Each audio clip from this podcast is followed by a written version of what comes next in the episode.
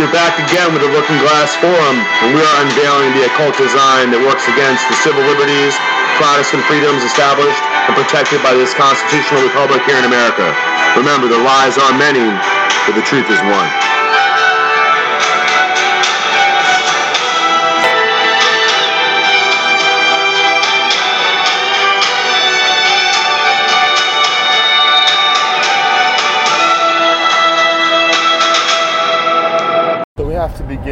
Part two of the episode how the Vatican created Islam. And of course, the Vatican itself wasn't officially created until I think it was 1922. I'll have to go back and check uh, uh, in that name. But we understand the Vatican to be the, the Roman Catholic power surrounding the, the papacy. So that's shouldn't be the central part of Roman Christianity, but all the power and authority and ecclesiastical, temporal authority, if you will, spiritual and, and, and actually temporal power on earth have been tied up into the, the hands of the Pope. So the Pope can make grand distinction within doctrine, can decide whether someone is canonized into heaven or cast into hell after they're dead, can use his pretended ministry to absolve sins, and then he gives this authority to all of his priests, who we call Father.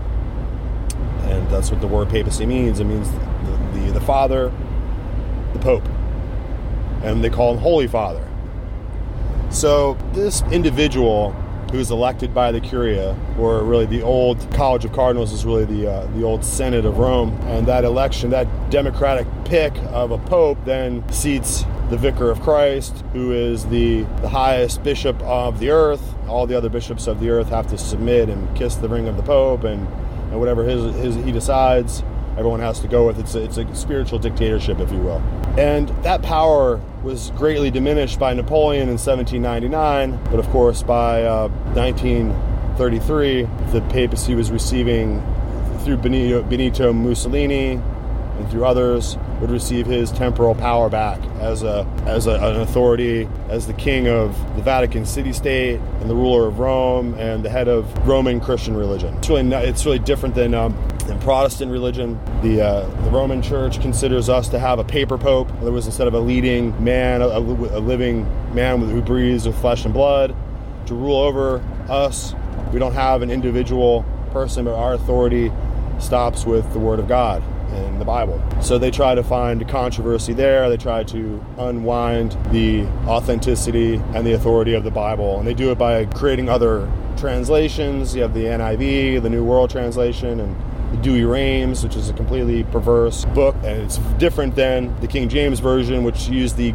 the old Greek translations and translated them into English directly without any subversion or manipulation of the details within the Word of God in order to propagate a certain particular doctrinal issue or whatever. Within the Douay-Rheims, the Catholic Bible, it has Mary depicted in the Proto Evangelicon, which is the very beginning introduction of the gospel. We, we see that Mary is the one who crushes the head of the serpent and, and plays this role as a mediatrix and um, and a part of the divinity and, a part, and she plays a role in the salvation of mankind and they develop prayers and incantations directed towards Mary, which they consider to be beneficial, so that you would pray to Mary now and at the hour of our death, for instance. I mean, she plays a part in the Godhood. So not only is Jesus Christ, the Son of God, and Catholicism, Mary is the Mother of God, and there's this convoluted sense that they're bringing back Semiramis or uh, Ostara. They're bringing back one of the goddesses of ancient mythology and making that deity, that female deity, using the old statues and the old idols of Rome that go back to Babylon when they had the Queen of Heaven and they worshipped her. And so Mary takes the place of this older iconic deity within pagan religio-cultic symbolism. So Mary, you know Rome had always had these pictures of, of, of, of these statues and idols of different female deities and idols around Rome. The Romans would pray to these idols. Diana, Zeus always had his consort, his female consort goddess. Then uh, mythology. So these stone idols would now be superimposed with this identity of Mary Mary. So now Mary is this figure, and it's holy and devout to pray to her. It's pious to pray to Mary. That's what Catholicism is all about. And of course, we see that in Islam as well. It's the, in Islam, you know, women don't play a very important part, except for Mary. It's highly exalted. I think eight different times within the Quran and the surahs and different scriptures of the uh, of Islam.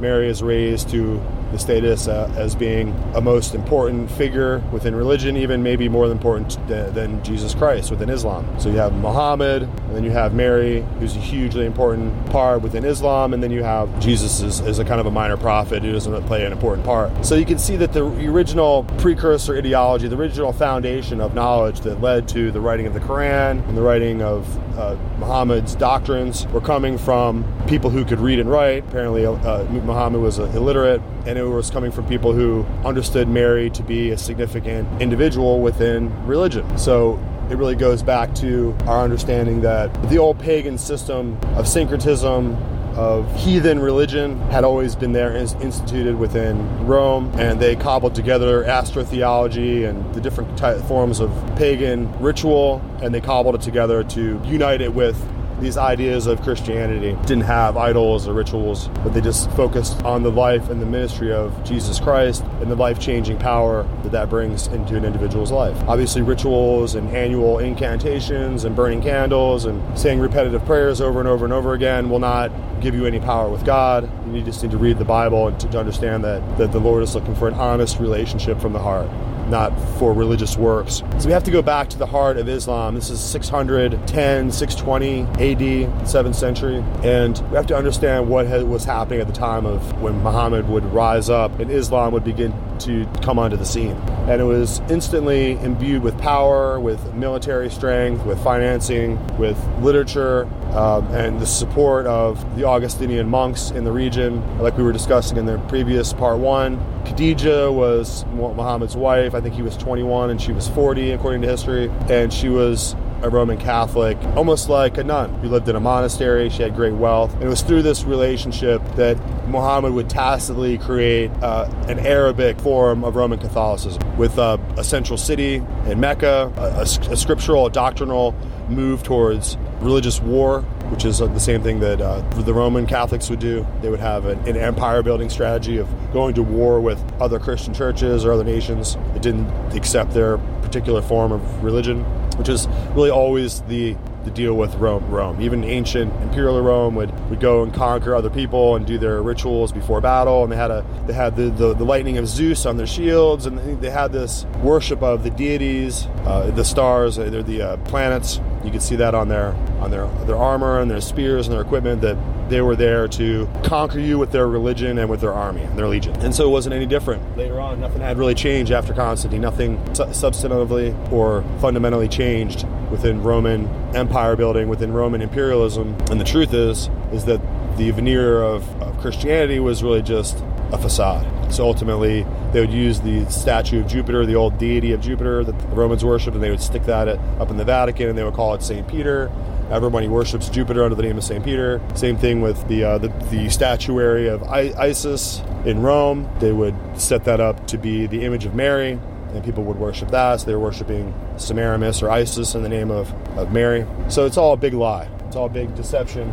And all along, the uh, the annual ritual making of Roman priestcraft was interested in in surviving, continuing on, and the rise of the new Christian cult all about the self sacrifice of Jesus Christ to save humanity and his resurrection three days later. Those stories out of Judea were also subsumed in 300 AD by Constantine, who was there really just to make sure that their cult and their religious system of ritualism within Rome would never end, and that would it would be absorbed into this new Christian religious system and uh, maintain all of its. Of course, the Roman system maintained all of its holy days, its Easter, its Christmas. These are all Saturnalia practices that go back many centuries before the time of Christ, and they would continue on many centuries after the time of Christ. But they were just doing it in the name of Christ. That's how we're arriving at this this idea, this picture of of Antichrist. Because Antichrist, the, the central word with is Christ, but of course it's the antithesis of Christ. It's the opposite of Christ, even though it's using the imagery and the words and the supposed pictures and uh, stories of Christ. They're really just They're really just lies. They're really not accurate, and they're really not the true substance of what Christ taught. They're not the true holidays that Christ celebrated. Christmas and Easter have nothing to do with the actual person of Jesus Christ himself. So that's where we're getting into this subject matter. It really has to go back to do with the delusion that people are under, the continued humiliating deception of believing in an enormous religious system of deception. So we're going to go back here and look a little bit, bit more at Muhammad and to discuss how the monks of uh, the St. Augustinian monks of that period were in the area building, having a great deal of influence, and they would use this situation with Muhammad as it came about to their advantage, and they would propagate and help to introduce and in literally invent out of whole cloth this system of religion called Islam. In order to get into the deeper discussion about how this monolithic religious conquest took place across the uh, Arabian Peninsula, we have to really get into a discussion about ancient philosophy and pagan occult practices that are fairly prehistoric. So we're going to go back in time here. We're going to listen to an interesting clip here by Professor Walter J. Veith. And Veith is V E I T H. He has a lot of interesting things to say about the, the scope and the landscape of the ancient world. And we're looking at how Islam had its foundation, where the roots of its ideological formation are going to take place. And it's in a world where the, the, the Rome is, is has a lot of control over religion and politics, over the geopolitical situation. And this is in the seventh century. So, in a lot of ways, Islam is going to come out and try to establish itself as the antithesis of Roman religion. And so it has to have a lot of the empire building mechanisms that we see in the Babylonian based system of religion coming out of Rome. And we're going to see that Islam itself has a lot of ancient prehistoric Babylonian roots as well. So let's listen to this clip here by Walter Veith. Symbol of Catholicism is the moon and the star, hidden, of course, in many other symbols as well. Now, this ancient religion existed before Islam. And the initiates of this religion, as we saw in Morals and Dogma, were the insiders, like Origen, for example, and the Bishop of Alexandria. These were the initiates who harbored the ancient religion. And they were Christian, so called, but of course they were not Christian. They just propagated that for the Goyim, Catholicism. True Christianity, they fought tooth and nail and tried to eradicate, and they tried to eradicate the Word of God, as we saw, by changing it. Now, Islam arrives on the scene way after that. So the true harborers were in Christianity before they were in Islam, and they were in two places Alexandria and Rome. Alexandria was eventually taken over by Christianity, and the bastion, the great library, was destroyed, and the final seat of the occult knowledge was in Rome. So Rome is the seat of the ancient occult knowledge before Islam even appeared on the scene. That is the fact. And this ancient occultism had a potent enemy. Who was that enemy? Christianity. Christianity was growing in the place where the disciples had taught it. Christianity was growing in the heartland of the Middle East, Asia Minor, all the way up to India, the Bible says, into the north of Africa. That is where true Christian doctrine prevailed. They kept the Sabbath. Only Alexandria and Rome did not keep the Sabbath. Alexandria soon disappeared as a seat, and then the Sabbath was not kept in Rome. Very interesting history. So the symbol that Catholicism uses is the star and the sickle moon, and this star, by the way, is exactly the same star as is used in Islam. Isn't that interesting? I wonder who gave rise to whom. Obviously, the one who is first can only give rise to the one who comes second, and not the one second give rise to the one who comes first. Isn't that correct? We think about it. So in Catholicism, we find the half moon or the sickle moon with the deities in them. We find Mary replacing Jesus Christ as the mediatrix of all graces. The mediator, the sole mediator and advocate is replaced by Mary. So here in this Roman Catholic monastery, Christ puts the crown of thorns onto Mary and she has the holes in her hand. Mary is always depicted as coming out of a cave. Now, the ancient deities always came out of a cave. Loyola, the Jesuit, received all his information in a cave, and it is interesting that Muhammad received all of his information in a cave. That's paganism. That has nothing to do with Christianity and there is the monastery high up on a hill. Now, whenever I find a monastery high up on a hill, I'm very interested because high hills were pagan high places where they sacrificed to pagan deities. It is interesting that all the cathedrals in the world are built on pagan places of worship. Even the Vatican is built on a pagan site of worship. Nothing has changed. So when I came to this particular place in the Middle East, I went to look for the ancient place of worship, and sure enough, on the hill, there it is, the triple arches of the ancient deity of sacrifice in the cave, as per usual. It's interesting that Mary always appears in the cave, in Fatima she's in the cave, in Lourdes she's in the cave. The Pope is always visiting the cave and worshipping in the cave. As Osiris represented the sun in Egyptian law, Isis represented the moon, but the truth is that Osiris represented the male active generative powers of nature, while Isis represented the female passive or prolific powers. That's Encyclopedia of Freemasonry. So it's actually a form of nature worship. These, these people would do well in the Bohemian Grove, worshipping the trees. The Templar re- revelation identifies Isis as the Black Madonna on no less authority than a former head of the Priory of Zion. The Black Madonna cult is century to the Priory of Zion. To them, at least, there is no doubt about the significance of the Black Madonna. You see, Osiris was both black and he was white. And he's worshipped as black and he is worshipped as white. Mary is worshipped as a black Madonna and as a white Madonna. So we have all these interesting nuances.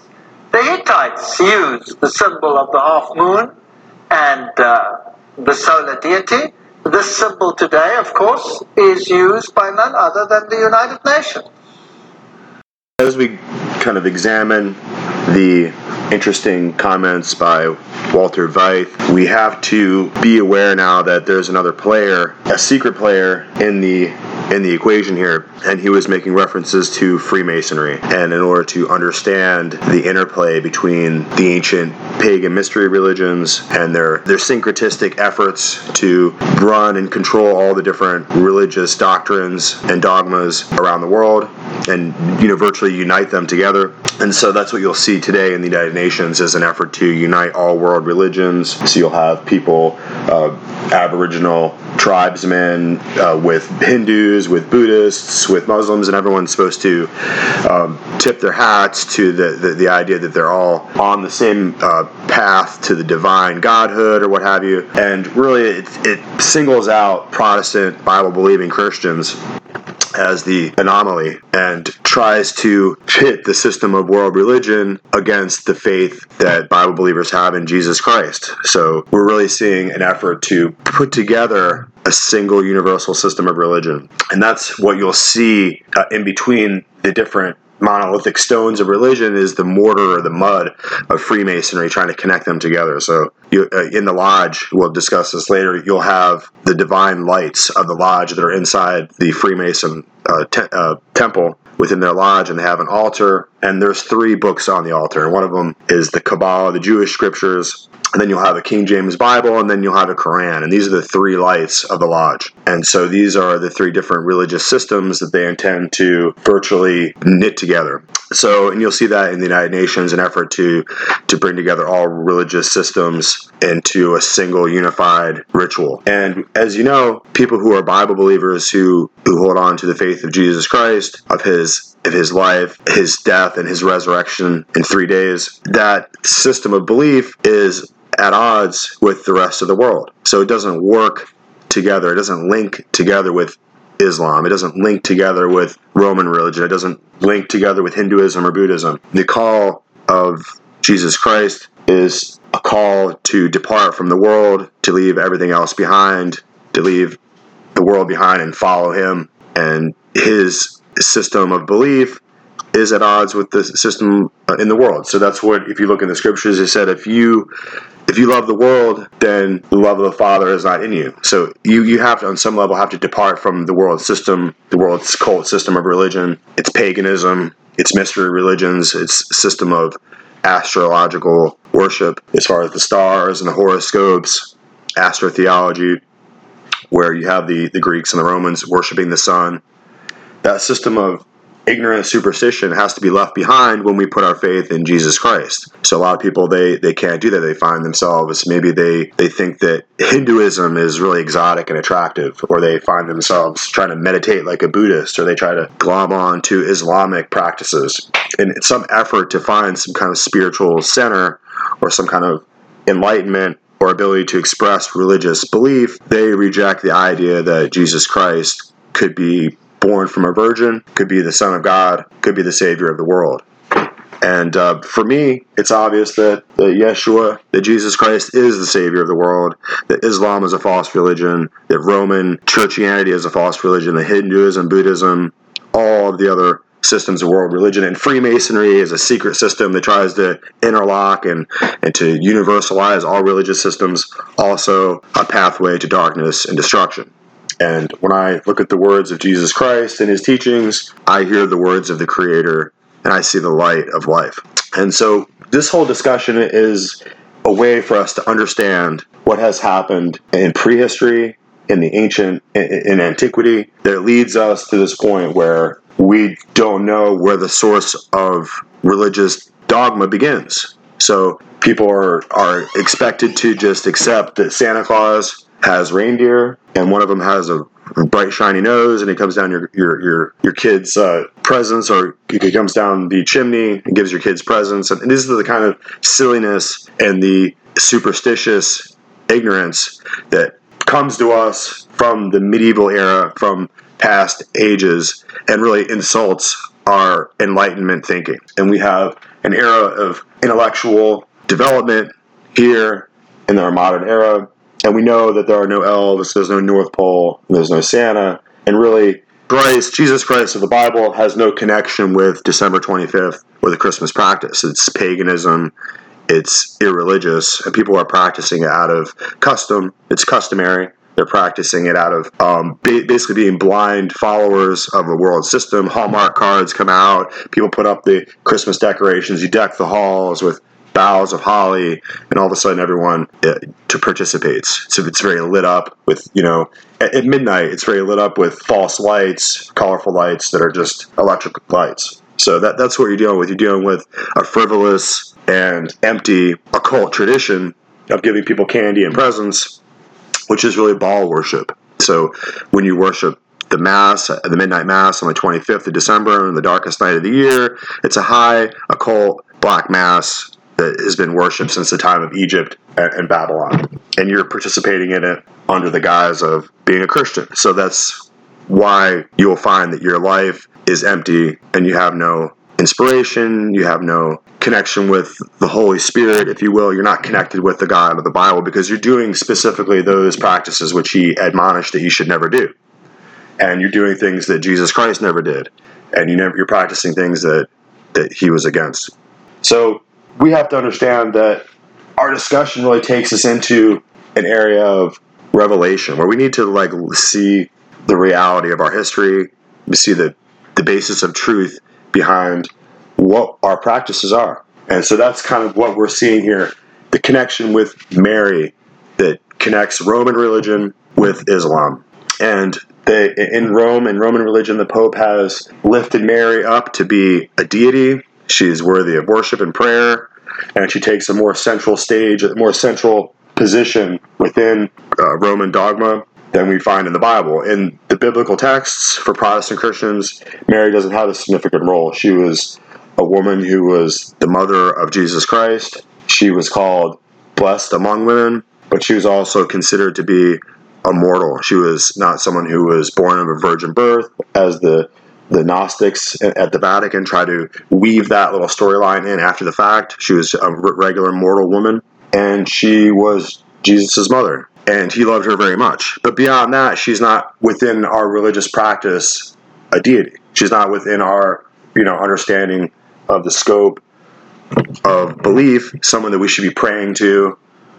And Jesus Christ referred to her as woman and and that was not an, an, you know a way to bring her down, but it was a, way to put her in her place, so that people wouldn't ascribe deity to her after the fact. The reason why Rome finds this necessary to do that is that before the time of Jesus Christ, before the time of you know when Julius Caesar broke the republic and became the dictator and the imperator of Rome, before that era, Rome had many female deities. They had Isis. They had all kinds of different statuary all around Rome where female deities were worshipped, goddesses, goddess worship. This is what was taking place in Rome for a thousand years. So a lot of these statuaries, a lot of these cults to St. Semiramis or to uh, Astaroth or Isis, as we said, or Ishtar, these are all different vernacular for the same female deity. They were worshipped in Rome in, in temples to these goddesses. And after the time of Christ, people simply superimposed Mary's identity onto these statues. So a lot of these statues in Rome that we see that we're calling Mary were really earlier idols of Semiramis or Ishtar or Ashtaroth. That's where we get our word Easter. As when people practice Easter, it's really Ishtar. It's the worship of Isis, the female goddess. And that's why you have the eggs and, and the different fertility symbols within Easter, which are not Christian. And if you look at the the legend and the mythology around Isis, uh, Semiramis, how she came to Earth, in an egg. It's just it's a lot of mythology, ancient Babylonian mythology about how that goddess came to Earth, and we practice that still today. Those are carried about into our modern customs, and those traditions are kept alive in Rome and and by those holders of Freemasonry who have the ancient knowledge and like what Walter Veith was talking about, we're really the goyim. We're really just the the uh, the public masses who have no knowledge. We're, we're the ignorant outsiders who are not part of their practices and we just get whatever they, they whatever they put on the holiday cards or whatever easter egg traditions. Th- those are the elements that we receive as religious practice. And since as we're informing you today most people are uninformed about these things we have to go to you know a great extent to to reveal to you the traditions and the background customs that make up your religious practice today. So if you want to really if you're really serious about having a connection with the God of the Bible and worshiping Jesus Christ in truth and in, in, in spirit, you have to know what you're doing, why you why are you painting those eggs, why are you bringing a Christmas tree into your house when there are practices that are satanic, they're Babylonian, they're Baal worship. So why would you do those things if you're trying to ascribe your worship and your practice and your prayers towards Jesus Christ? You understand? So that that's that's the compromise that you're in. That's the that's the great controversy that we're dealing with here is that you're practicing false satanic Babylonian customs in place of worshiping Jesus Christ. And so by doing this you're insulting God.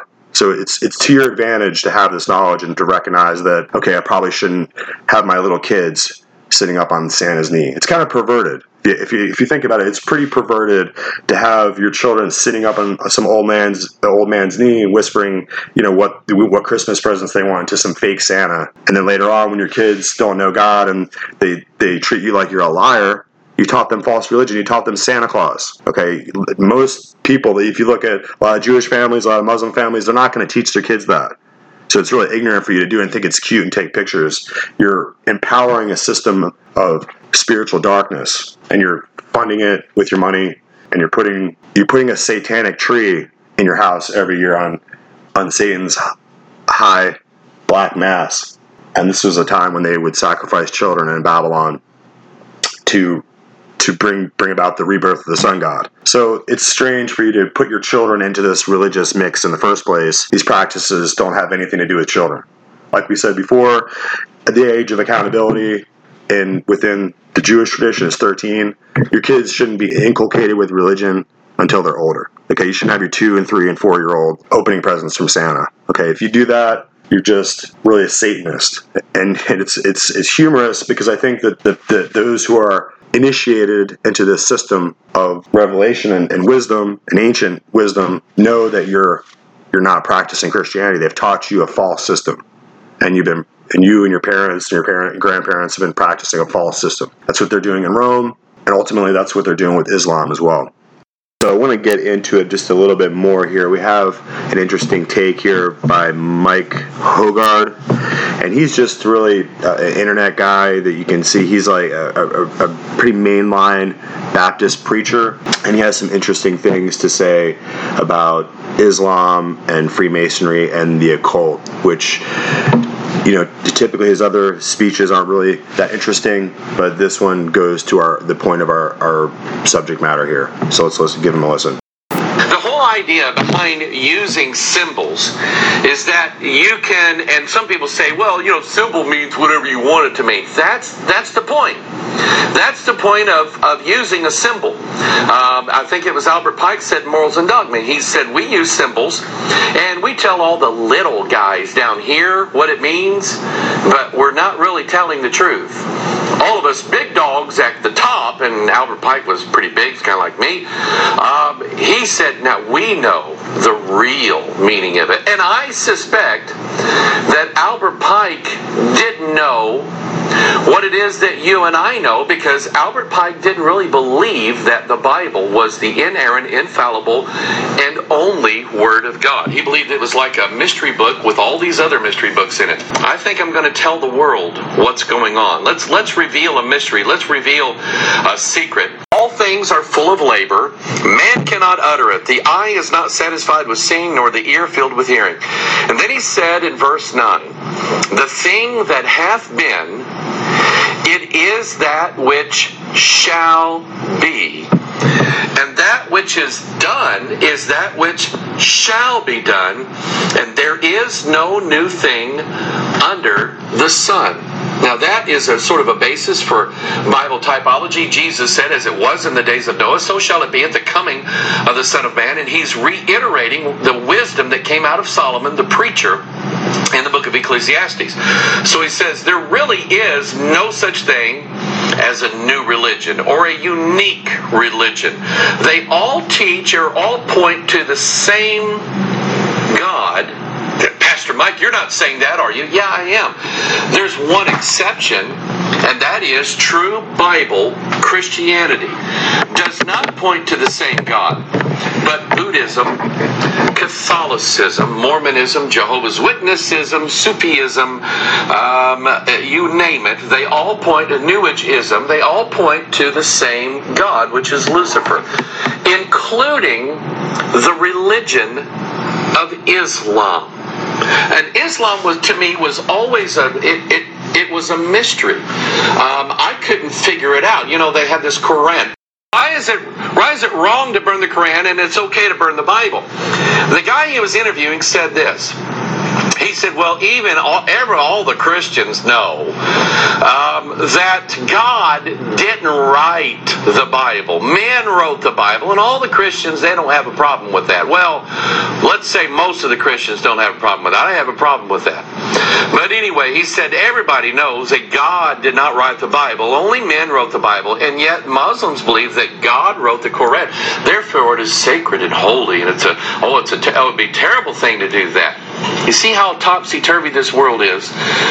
But anyway, the, the, the religion of Islam, I didn't get. I kept thinking, what uh, you you go to the uh, you go to the what, what is it the uh, the Muslim worship place and and you learn how to blow up buildings and kill people. Is that is that what is that what your religion is? Oh no, it's a religion of peace. No, not really, not not really.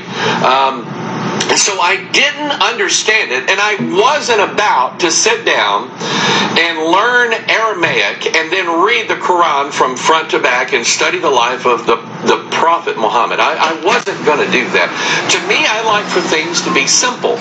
Islam is not a unique religion. We're going to focus not on all the general teachings of Islam and this and that and the other. We're going to focus on what it is that they focus on five times a day. Five. I want you to think about that. Five times a day, every Muslim in the world puts their focus toward one thing. It's a city called Mecca. But it's not just the city of Mecca, it's what is the central part of Mecca. That's where they're all pointed toward. All the Muslims in the world are facing and leading in the direction of this one God. And we're going to understand that. We're going to understand the mystery of Mecca. What, what, what is it that is so secretive and so powerful there that these people, by duty, by religious ritual, uh, their claim to salvation is based upon this. Five times a day, they must stop, drop, and roll and pray toward Mecca. What is it that they're praying to? And why why is this so powerful amongst them? We're gonna we're gonna show you the mystery. I, and i know i'm probably going back over some information that we have shared.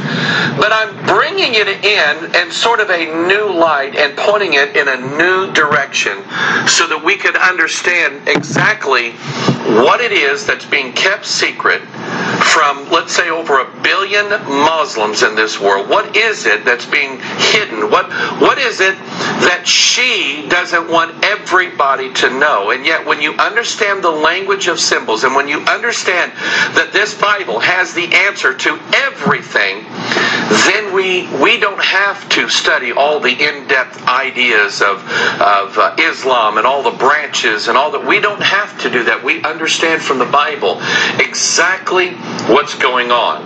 Mystery Babylon is keeping the secret of the mystery of iniquity. She is the one that is is covering and and veiling everything and not wanting anyone to discover or find it out because I mean stop and think about it we understand that Roman Catholicism, they don't really worship the real Jesus Christ. How do we know? Because he's a statue to them. And so he is the idol, I D O L, shepherd in Roman Catholicism. So if they're not worshiping the real Jesus, then they're worshiping the fake Jesus, another Jesus that Paul warned about, Antichrist that John said it wouldn't sit well for a billion Roman Catholics in this world to have revealed to them that they're not worshiping the right Jesus. Roman Catholicism's power base is the fact that the priesthood only has the right to A, interpret the Bible, B, even in some cases, read the Bible. They tolerate translations of the Bible that they approve, but the truth of it is they tell them, we will tell you what to believe. Their power base comes in knowing all of your sins through the confessional. Their power base comes to the idea that they say, unless what you do for God is done inside the mother church, unless what you do for God is done inside the mother church, you can never, ever, ever, ever, ever expect to go to heaven. Never. Proverbs chapter 7, verse 7 Beheld among the simple ones I discerned among the youths a young man void of understandings because he wasn't reading his Bible, passing through the street near her corner. And he went in the way to her house in the, look at that word, twilight. Hmm, think about that for a minute. In the twilight, in the evening, in the black dark night. I want you to think now about something in Mecca that is black. Are you there yet? We're getting there. Okay? Something that's black in in Mecca. I want you to think about that and what what really what black represents in the Bible. Okay? Think about think about white and think about black. Think about the opposites and what they represent in the scriptures. Spoke of Mecca. What is it what is it that's in Mecca? What is it that drives billions of people all over the world, mostly Arabs, mostly mostly children of Ishmael? What drives them? What is so powerful there in Mecca? And remember, we talked about that her way represents darkness and blackness. What is it that's black inside of Mecca? It's called the Kaaba. And Islam, this is interesting. This is really, really interesting to me. There is no new thing under the sun, and everything matches the Bible. Islam has five pillars one, two, three, four, five. I will ascend into heaven, I will exalt my throne above the stars of God. I will sit also upon the mount of the congregation in the sides of the north. I will ascend above the heights of the clouds. I will be like the Most High. Revelation chapter 9. The fifth trumpet sounds. The key comes down, and it's going to unlock the pit. What's been revealed, what's been concealed, is now going to be revealed. And Islam just happens to have five pillars, five, five laws five laws, five books in the Old Testament called the Pentateuch Genesis, Exodus, Leviticus, Numbers, and Deuteronomy. All five of them were written by the lawgiver Moses, and they describe the law of God. That if you cannot obey the law, then you'll die.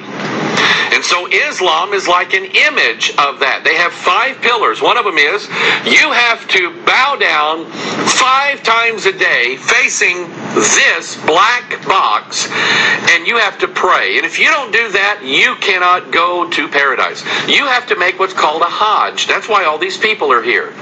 They're making their Hajj, their pilgrimage. They must go to Mecca. I think it's at least once once in their life. They must go to Mecca they must compass the Kaaba.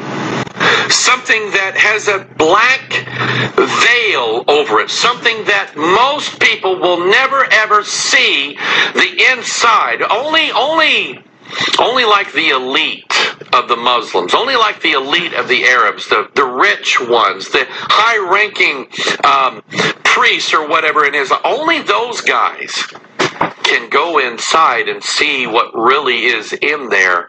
And I'm going to show you some things that are in there. Now remember, Kaaba is a cube. Okay? It's not an oval. It's not anything. We'll get to the oval in a minute. The Kaaba is a cube. And then I saw that and I'm going, I've read something on that. So I checked with Manly Hall. He's dead now, but he wrote a book called The Secret Teachings of All Ages. And Manly Hall said, and Dan Brown spoke of that in the Lost Symbol too. It's how I remembered it. He said the cube basically is a it's a secret mystical symbol. Number one, it represents a number, and it's not the number four. It represents the number six. That's how many sides it has on. This idea especially with gambling, okay, they throw the dice and your fortune is bound up inside of that cube with the number six on it. Someone took a video of inside the Kaaba. Notice that it's supported by three pillars. There was something else. As the camera panned around to one wall inside the Kaaba, there it is on the wall, a symbol of the sun, and underneath it, the symbol of the moon. Now, I want to stop right here because this is what I think is, is ironic. Muslims are very proud of the fact that they don't worship idols. Yeah, they do. The Kaaba is one big giant gigantic idol. And inside the Kaaba, the symbols of the sun and the moon, God said you'd be driven to worship them, and that's exactly what they do. They most people don't know it, but that's exactly what they're doing. They're worshiping the images of the sun and the images of the moon. And the sun and the moon represent polar opposites that are fused together the male and the female, light and darkness, yin and yang, sons of God, daughters of men. That's what that symbolism is. Okay, so we're back. We had to um, work through Mike Hoggard's little seminar there. It occurs to me at this point, even though he's doing his uh, demonstration as a, a, Bible preacher or a Baptist pastor, he, he's obviously has a lot of occult and Freemason uh, knowledge. So he, he, probably is a Freemason. And it occurs to me something that he, that he, you know, it stands out to me that he was talking about when he talked about the fact that they would have to um, go when when Muslims go on their Hajj, they go around the the Kaaba, the cube cube, which is I think it's Arabic for cube, and they go around the large black Kaaba and they circle around it. And so that's interesting to me. There, there's more uh, Freemason or Freemasonic uh, symbolism there because there's the cube, and as they circle around it, you have t- together the circle and the square together. So I think that's a fascinating imagery. It's built into their religious ritual that isn't immediately apparent and it goes back to the uh, the duality between the, the, the, circle and the square, squaring the circle in a free a free Masonic uh, way, It also goes back to the duality between dark and light, male and female, and occult symbolism. And as we're moving forward, we're going to try to expose the, the occult framework that's built within Islam that shows you that the ideological framework that was coming in at the, the moment of gestation and the Islamic formation of thought and religion would crystallize at its center a lot of biblical concepts. So we already know that Islam considers itself to be a, uh, an extension of Abrahamic religion. It's it, within the Quran, the Quran and the surahs. It talks about Abraham, and it it it suppose it presupposes that the promise and the power of God went down to Ishmael and, and Ishmael's descendants. And so there's really the disagreement that we have between um, the, the, the, Arab uh, Arab peoples who have Islam and the Jewish people who consider that the promise of God went to Isaac. And that's what it says in the biblical texts. So if you go to the Quran, it's going to say that the promise of God went to Ishmael, and uh, and it has a lot of the different background themes um, built into it so it's relying heavily on the histories of the Septuagint and the Torah and the prevailing Hebraic Jewish religion that had been around for a thousand years before Islam. Islam is really going to draw to, from from whole cloth this idea that it's an extension or a continuation of the Abrahamic religion, and it tries to put uh, Jesus Christ as a prophet uh, lesser than Muhammad, and it tries to take on this idea that Mary is plays an important role within spirituality. So, at a time before uh, people even consider Mary to have a role, we understand that Roman religion venerates Mary with prayers and holy days, and uh, considers her to be someone that you necessarily must rely on in order to, for salvation. So as we get into the seventh century and the uh, the conquering Arab armies decide that they are going to prop up this new religion, we can see that a lot of Augustinian monks in the area who are building monasteries are going to be having a great influence on Muhammad and his writings. And remember, Khadija was Muhammad's wife when he was 21. I think she was 40, and she was said to be living inside of a. She was a nun inside of a Roman Catholic monastery. So you can see already that at the very outset, the very beginning of Islamic thought, we have this idea that they're drawing from the pieces of the religious mythology that's available at the time. So we're going to go ahead and listen to a really short clip here. Um, a, a Muslim scholar is going to discuss the importance of Mary within the thinking of within the framework of the Quran and the surahs within their religious context. And in fact, Mary takes a more important role within Islam than it really does within Christianity. Later on, we know that the Pope would uh, use his papal powers of pronunciation to to to elevate Mary as a, as a mediatrix within Roman religion. And we all know that if you look at the rosary, that Mary is on the rosary, and if you follow the beads up, it's above the crucifix. If You follow the beads up, and Mary is there at the, the center of the necklace. And so you can see in many different ways that they're they're they're elevating the feminine divine role the way that it, it was in past uh, prehistoric Babylonian and Egyptian cultism. So let's listen to this interesting clip here by this fellow, uh, Gabriel Reynolds, and he's going to talk about the place of Mary within Islam. The place of Mary in Islam is an important topic in part because it shows the connections between Islam and Christianity and some possible bridges in terms of spirituality and devotion. But there are also some distinctions between the two which are important to underline as well. So the first thing to say is that Mary has a prominent place in the Quran. Mary is actually spoken about more in the Quran than she is in the New Testament. There's an entire chapter of the 114 chapters or surahs in the Quran. Surah, surah 19, excuse me, is titled in Arabic Maryam, which is Mary, and it tells the story of the Annunciation essentially and her. Um, her devotion to God through that and the miracles that take place when she gives birth to Jesus. Jesus is said to be able to, to have the, the gift of speech as an infant in that chapter. Surah 3 also tells the story of Mary, And it gives details not only of the Annunciation, which is found there in verse 45 of Surah 3, but also of Mary's own birth.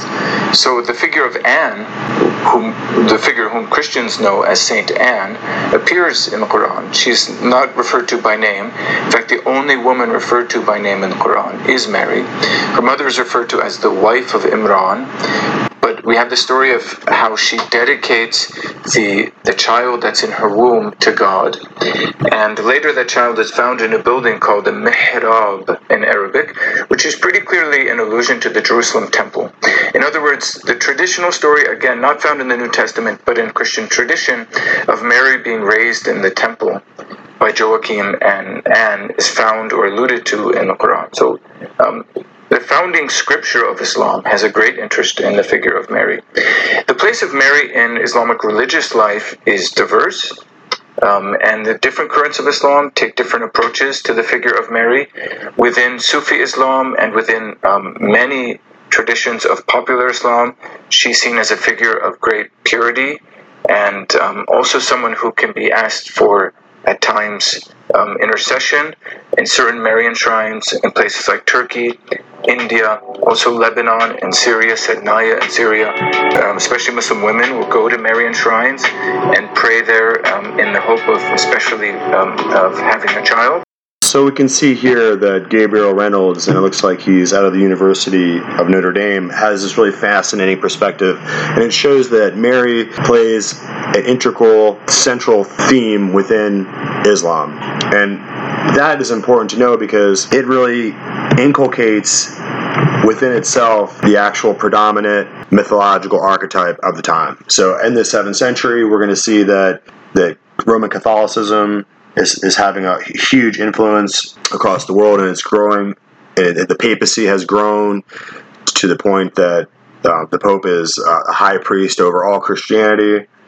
And at this point, these Gnostic ideas, these extra biblical uh, ideas, like the idea that Mary, the assumption of Mary, the idea that Mary was herself born of a virgin. So Mary's mother, uh, Anne, Saint Anne, was somehow a virgin. These are not biblical concept, concepts. These are not terminology or, or history that we get from the Bible, but they're really Gnostic scriptures that were written three or four hundred years after the event of Christ. They were just fictitious, false gospels, like the Gospel of, of Thomas and the other Gnostic gospels out there, who are not considered to be part of the biblical lexicon. So we have to understand that these extra biblical Gnostic concepts like the Assumption of Mary and uh, the, you know Mary's mother, who supposedly was named Anne, and all, all these ideas that were floating around within the Gnosticism of the Roman Catholic Church are now being written into the Quran and the surahs and the uh, the Islamic context are, are being presented within the beginning fabric, within the beginning orchestration of Islamic religion as actual factual history. So you have these Gnostic terms and these Gnostic concepts being superimposed into Islam as if they're real history. And I think we have to understand that that this is how we understand Islam is to be an extension of the influence uh, of, and the ideological framework of Roman Catholicism as it as it extended its influence over Muhammad and literally brought about the creation of the Islamic religious cultism. So this this Islamic ritual was going to be designed by the power players who are the holders of the occult knowledge in Rome and like we said, in Alexandria, ultimately the libraries of Alexandria and the city will be burned by Islamic armies later on, leaving, like we were discussing with Walter Veith, leaving behind the city of Rome and its system of religio-cultic uh, ritual was with the last bastion of occult power left after Alexandria was burned. So it's beyond the scope of this particular episode to go all into the, the complete history of the mystery, the religious mystery system, the, the, the religious mystery schools, the rituals of mystery that were brought out of Egypt and Babylon. But it's suffice to say that we're trying to establish the connection, the ideological inception point for Islam and where the, the, the dogma and the mythology of Romanism was being inculcated across the world, and at the same time, it was being introduced into the ideas. Uh, now, remember, Muhammad was illiterate; he couldn't read or write. So his wife Khadija, having come from and been very wealthy and living in a, in a monastery, a Roman Catholic monastery, probably built by the Augustinian monks, you can see that what was happening was that this power structure that was being built by conquest now had to have a religious backing or religious justification, and so they would just knit together the the Quran and the surahs and this this Islamic doctrine into the background in order to to give it uh, this conquest, this uh, Arabian conquest, a divine sanction, if you will as we're going further and trying to make this point, we'll listen to some other Islamic apologetics. These are going to be Islamic scholars and teachers who are trying to convert us to Islam by showing us that within their doctrine and within their Quran and their surahs and in their texts are written in these ideas about Mary. It really reduces Jesus down to just kind of like a background figure and a, and a lesser prophet, and it really uplifts Mary to the central role that that Muslims uh, and, and and and Muslim teachers and Muslim clerics and scholars are going to really revere Mary, even though they don't really have anything to say about Jesus. He's really going to play an important role within the Islamic text. Mary is referenced over and over and over again. And of course, this reiterates the point that we're making that the actual ideological genesis of Islam is being taken from, not from the Hebraic scriptures, but from the practices, customs, and doctrines and dogma of the Roman Catholic hierarchy itself. So let's listen to this interesting little. Um, basically, it's a it's a it's an outreach. It's a religious outreach video that's trying to win you over to Islam, and it just it just can discuss Mary. So let's talk about it.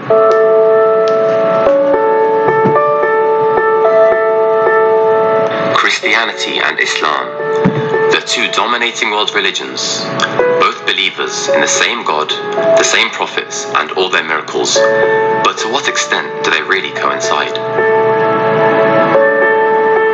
Mary, the mother of Jesus, remains prominent and revered in both Islamic and Christian teachings. The Great Virgin Lady, chosen by God to miraculously give birth to his messenger. Over the years, Imran and Hannah had grown old and watched vow made by her mother. Zachariah built for Mary a room in the temple where she could live and serve in the way of Allah. Although women were restricted from entering the temple, she was brought up in the place of worship, where she was regularly visited by Prophet Zechariah. Women were not allowed to stay at the place of worship and to be raised there. But this was given as an exception to Maryam. Again, a sign of her devotion, and also a sign that the people who were there at the time realized this was no ordinary woman. She was a chaste woman. Otherwise, I would not have left, let her to be raised in the place of worship. Allah selectively appointed Mary. Her outstanding characteristics and unique personality distinguished her from all other women, and He found her worthy to carry His messenger. It's it's really shocking to the Protestant mind that we're expected to believe that that from the Quran that Mary is elevated and that there's this, these further stories, uh, extra biblical stories that are not described in, in our biblical texts that describe Mary as having been live, lived in the temple and, and, and there's all these further mythology and this further kind of constructing of Mary's uh, profile within religion and building her up um, because she's going to have this miraculous virgin birth that we're expected to believe. We're expected to believe that, that virgins can give birth and that uh, Mary's mother also, you know, Mary herself was given birth uh, miraculously by her mother. And these miracles are not you know impossible for for Allah at all, and that that Mary is going to be made pregnant with Jesus, who is just a messenger who isn't really discussed. But the really profound thing is is is Mary's you know extra extra storyline that she's kind of built in that are built into the Quran, and so you can see that the the the evolving religious universal religious system that's coming about, it's trying to put together and unite Islam and Roman religion together into one system is going to have to rely on Mary. Mary is going to become the central figure within religion, within both Islam and Roman religion. And when they're talking about the, the connection and the bridges between Christianity and Islam, we must understand that Mary plays a significant role within the dogma and the traditions of the Vatican. And for Bible believing Christians, you know, Baptist church believers, Christians in America, Mary plays no role whatsoever. And so she doesn't have a significant place within our prayer life, within our ritual, within our belief system. She's a woman who who was a sinner who required the salvation um, that was brought by her son, and and he was born of her virginity because she wasn't married. That's the miracle. The miracle is in, in the fact that Jesus Christ has come to the earth to be the salvation of the world, and that and even though Islam and in, in this context the Vatican itself through the creation of Islam tries to downplay the role of Jesus Christ, tries to turn him into a you know a secondary messenger, an unimportant factor, is really the dangerous part of this because we have to understand that Jesus Christ came into the world as the Son of God and laid down his life for the salvation of the world, and that our understanding about the divine and about what God expects from us is to be informed by the teachings of Jesus Christ and not by the elaborations and the fallacy that Islam tries to build out in this mythology of Mary. So it's dangerous for people who are coming out of the Catholic Church who really love the Marian shrines, who like to go to these special Marian, who want to find, who see Marian apparitions, who want to have this uh, spiritual, this mystical spiritual experience, and they expect to see Mary appear to them and give them some kind of kernels of truth. And the, the nunneries within the Vatican, within uh, the, the Catholic Church, are completely dedicated to praying to Mary. So it's not it shouldn't be surprising that we find that that Muslim women too go to these Marian shrines and pray, and so it's really a new idolatry, and it's really the old Babylonian system of goddess worship where Semiramis and Nimrod played this dual role, male and female, and so you can see the rise of this Babylonian cultism, and it's really at the heart of the occult doctrine within Islam, and it's at the heart of the occult doctrine within the Vatican too, who have no real interest in the Jewish savior, the Jewish carpenter, the man of, of Nazareth. They don't have, have any interest in that. They really just want to keep their superstitious idolatry, their their male and female cult, their occult duality of Nimrod and Semiramis, they want to keep that alive and in play. And they do that by allowing us to believe that the the images that we're looking at are supposed to be Joseph or other, you know, Mary or other biblical figures when really they're just the age old system of Roman idolatry and Greek idolatry that has drawn from the Egyptian and the Babylonian. So we just need to have a little more information. We need to have a little more information about what these systems of religio cultic power really represent. And we have to understand that the Bible doesn't have a religious system. It's it's it's it's got 66 books. It's got histories and it's got learning to be studied, but it doesn't really have any imagery or any uh, shrines. The Bible doesn't offer up any kind of idol or any kind of like place, a center, central city like in Mecca, no Kaaba within the Bible to to circle around in order to have a, a, religious practice that can that everyone can see. Okay, so the, the religious practice of Christianity is to be done in secret. It's to you go into your into your room and into your inner closet and in the darkness there, and you pray and you do your religious work before the Lord, where no one can see. So it's uh, uh, uh, you know while this kind of profane religious doctrine that we see it's an occult doctrine within Islam and within the Roman Vatican system of hierarchy there.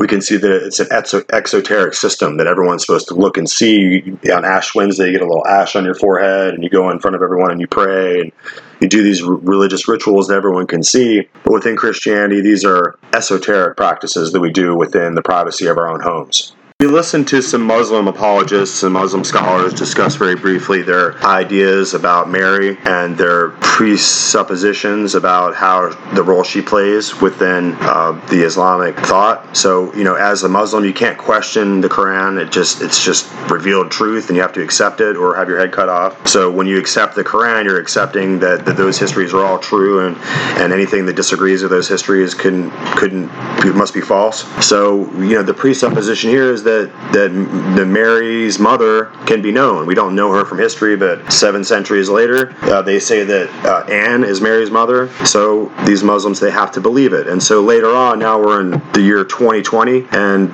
you know, apologists for the the Vatican are going to come into play, and they're going to use these Quranic verses to help buoy their position, to help be a bulwark in their belief that Mary is somehow part of the divinity, or that, she is, you know, worthy of prayer, that she's up in heaven receiving prayer and appearing on earth, and that she's somehow part of the Godhood, and uh, that she's doing the work of God. So these are just really heresies and misunderstandings um, that are really carrying on down the line here through history.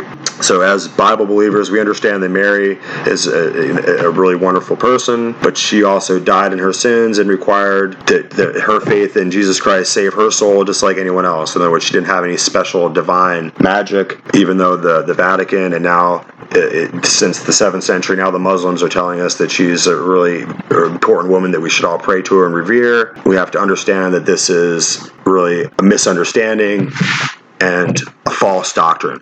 So let's go in here and let's see what this fella here, um, Scott, I can't remember his name. This fella is going to talk here. Let's let's listen to what he has to say. Hey, this is Scott Smith, the Scott Smith blog. Today we're going to be going over Our Lady of Fatima and Mary's special connection to Islam. So doesn't believe it's going to happen through direct evangelization. He believes it's going to happen through a summoning of the Muslims to a veneration of the Mother of God. So, wait a second. If Muslims won't convert because of Jesus, what makes us think that they'll convert because of the Blessed Mother? This brings us to the second part of this video Mary in the Quran. Amazingly, Mary holds a very exalted place in the Quran. She is the only woman mentioned by name in the Quran at all. And she's mentioned over 70 times in the Quran. What's more, the Quran even names Mary explicitly as the greatest of all women of creation. Isn't that incredible? While Protestants have rejected a number of Marian doctrines, like the Immaculate Conception, the perpetual virginity of Mary, and the Assumption of Mary, Islam holds all these to be true. Amazingly, the Quran makes such a full throated defense of Mary's virginity, the Quran actually blames all the bad stuff that happened to Jews because they did not believe in Mary's virginity. Interestingly, the Quran's likely not citing the New Testament when it talks about Mary. Instead, it's citing an apocryphal work of Mary's childhood. We know this partly because the Quran is quoting St. Anne, the mother of Mary, and we only know that Anne and Joachim were the parents of Mary from this apocryphal work of Mary's childhood.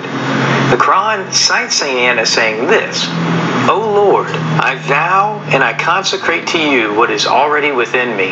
Accept it for me. All right, so we'll just stop it right there.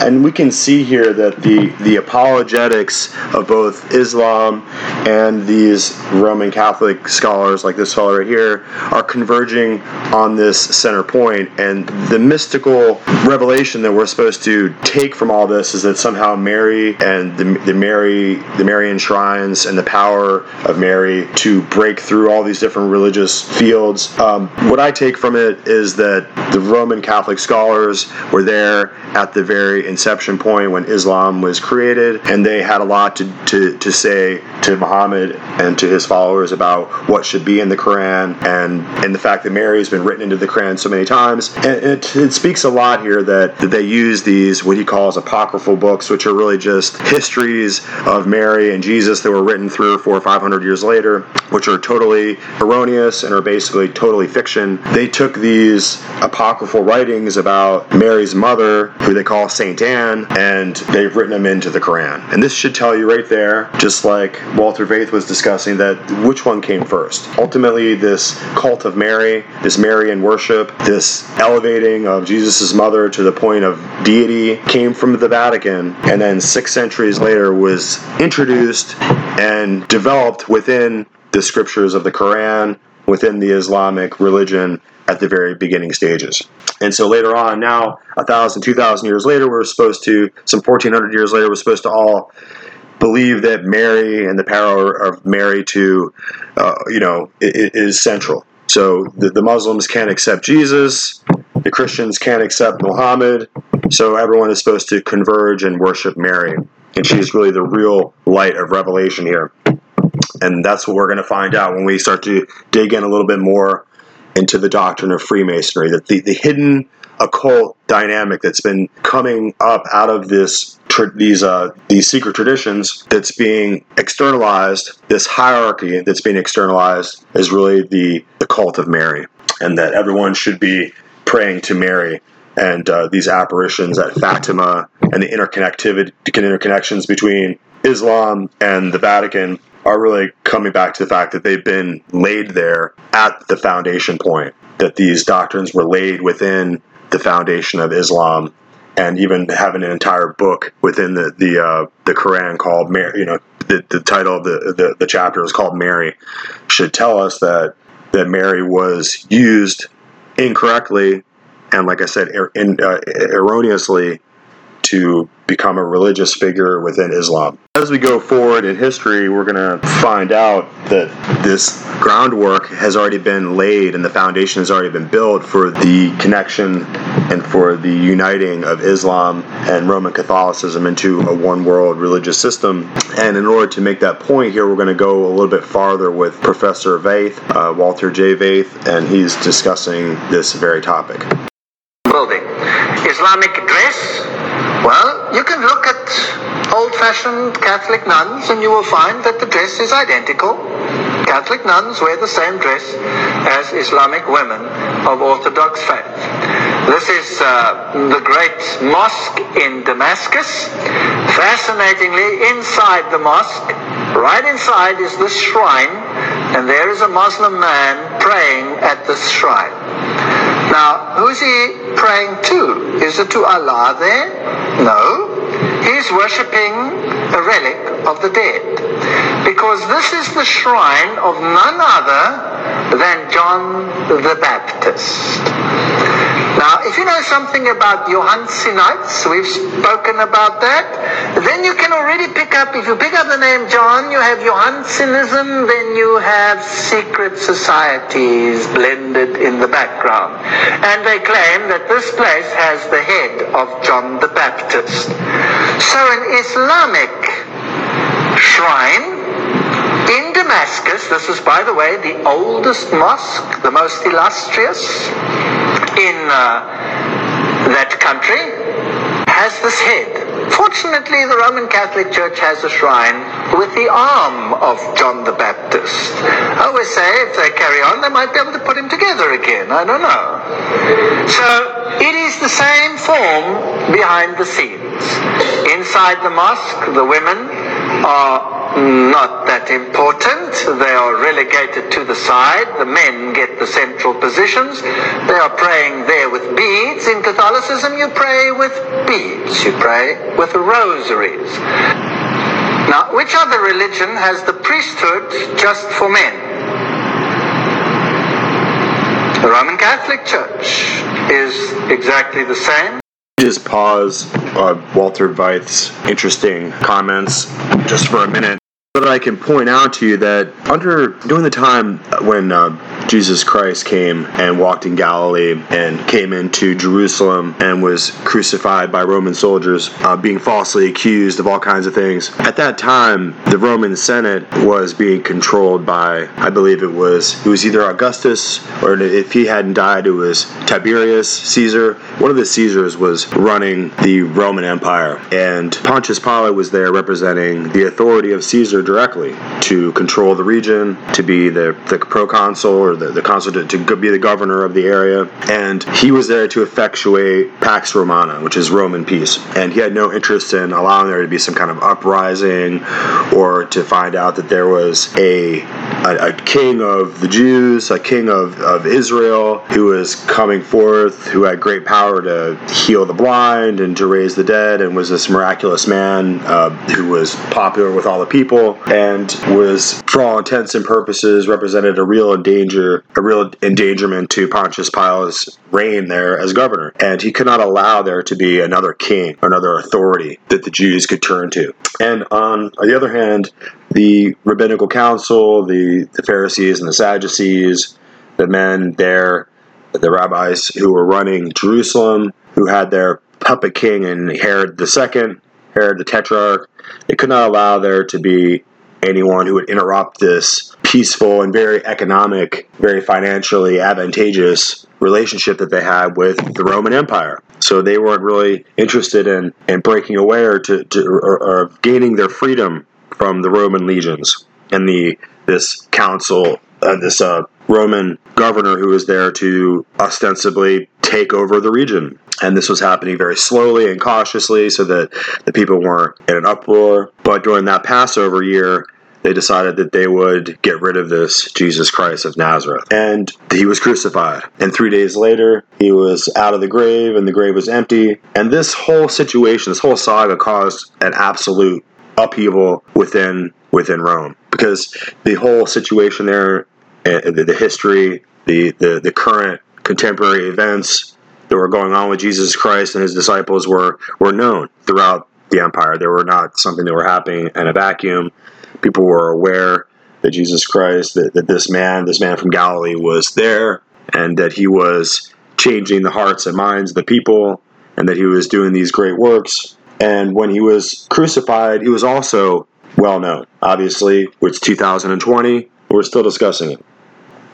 So we have to understand that at that time, it was a face off between the, the power and the authority of Rome to determine people would believe. So you have the Roman pantheon of all the gods. So these are going to be all the different religious systems and all the cult practices from Egypt, from Pythagoras, all, all the different rituals and priestcrafts and different temples that you could imagine from all around the world. Every conquered territory under Rome had introduced the unique system of worship within this Roman pantheon. So if you were to have a state-sponsored, state-authorized religious practice under Rome, you were good to go. You paid your little, you know, you you accepted that, that this pantheon of Roman temples was there. They were all uni- universal, they were all unified together under Caesar's law, and you were free to practice your religion under Roman law. And you were free to have Caesar as your king and your only rightful king.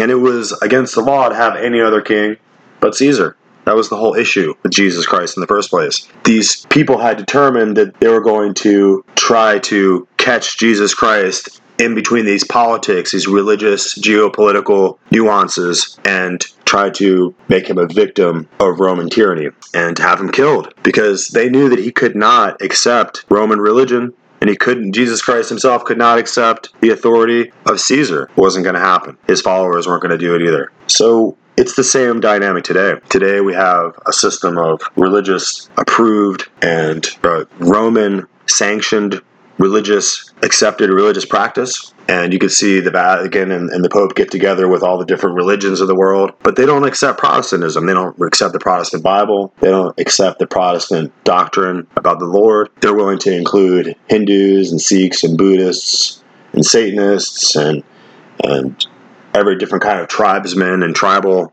animism every different kind of practice in the world, but they will not accept that Jesus Christ is alone the only King of kings and that the, the Pope has absolutely no authority. So this is the same situation that Jesus Christ faced under the Caesars, that he, and under Caesar's governor. Caesar's governor was there to enforce Roman law, to make sure that no one was practicing or accepting any uh, religious system that Caesar didn't accept, or per- practicing any particular political belief that Caesar didn't approve of. And it's the same situation today. Today, the Pope is going to approve of all the different world's religions. They're going to try to make a universal one world religion and make peace with Islam and cause Mary to be this important figure within within uh, religious thinking, within the dogma of Christian, Roman Christian beliefs, and they're going to try to raise her up to be some kind of idol to be worshipped and prayed to. But they will not accept the authority of the scriptures in the Bible that point out that Islam is just a backwards and false religion, and that Roman practices and Roman traditions and doctrines are just fallen, backward,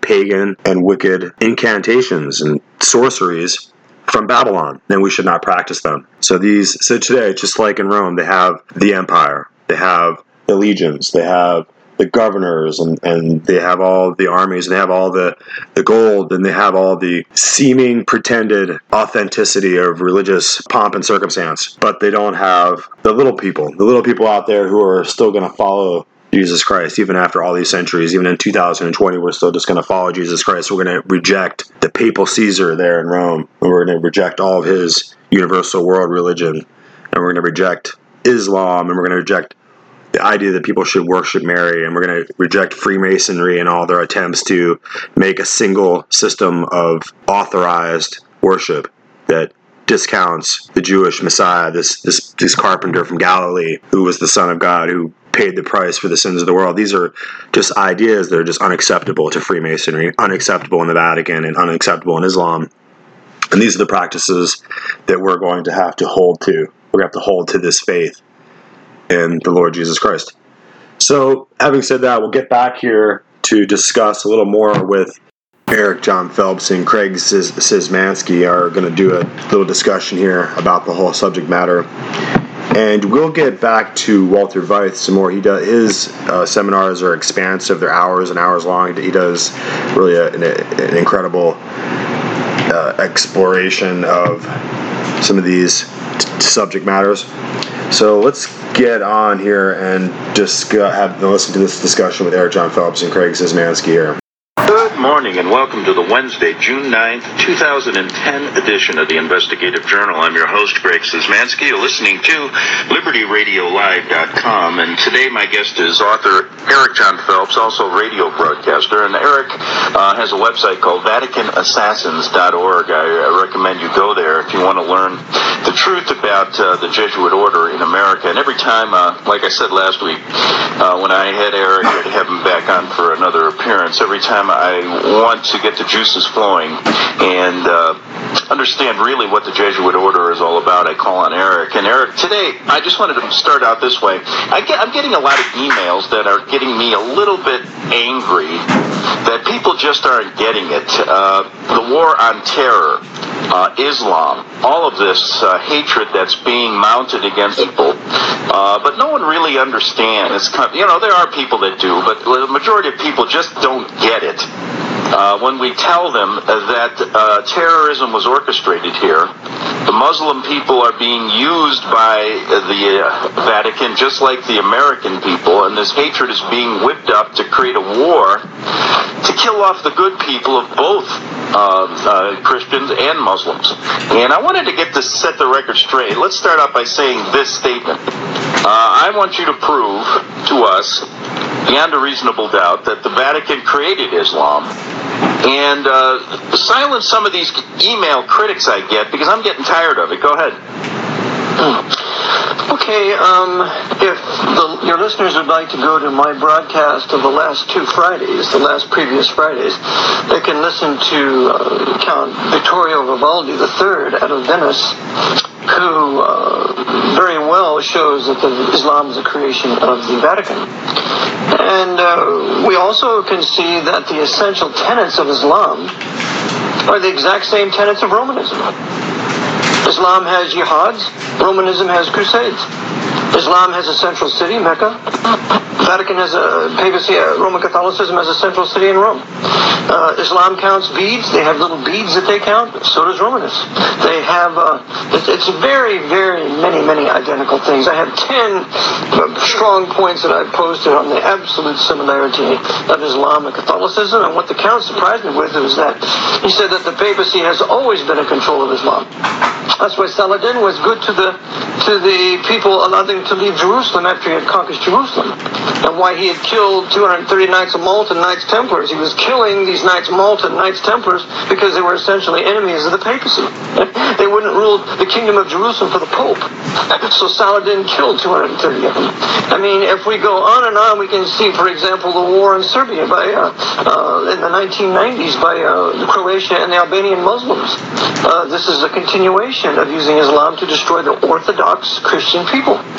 Uh, we see that uh, when when Constantinople was conquered in 1453, it falls. They behead the last Greek emperor, there, and the second Rome, which is which Constantinople was called, falls to Islam, that creation of the papacy.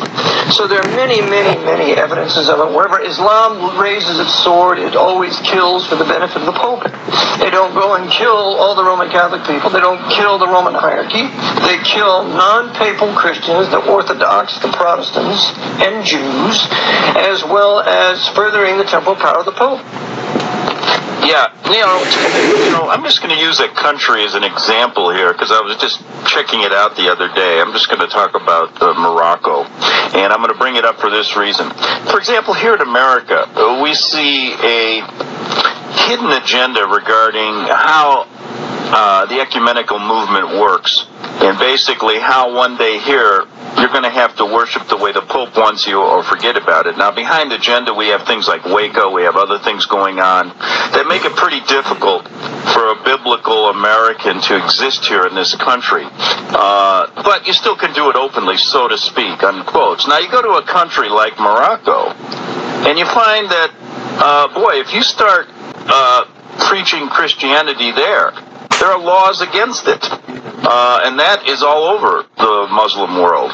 Now, tell us about why it's in place this way. I know, I know you understand this quite well, but you'll, you'll find that Christians can't uh, practice Christianity in a Muslim world, but here in America, we see that Muslims are welcome in open arms. I think it's to create some type of friction, don't you? Of course, it creates friction, but it also it also prevents the preaching of the true gospel to the Arab peoples. Because we have to remember that there are only two racial peoples in the Bible that have biblical promises to inherit. The racial Hebrew Jewish Israelites and the racial sons of Ishmael, which we know today as the Arabs.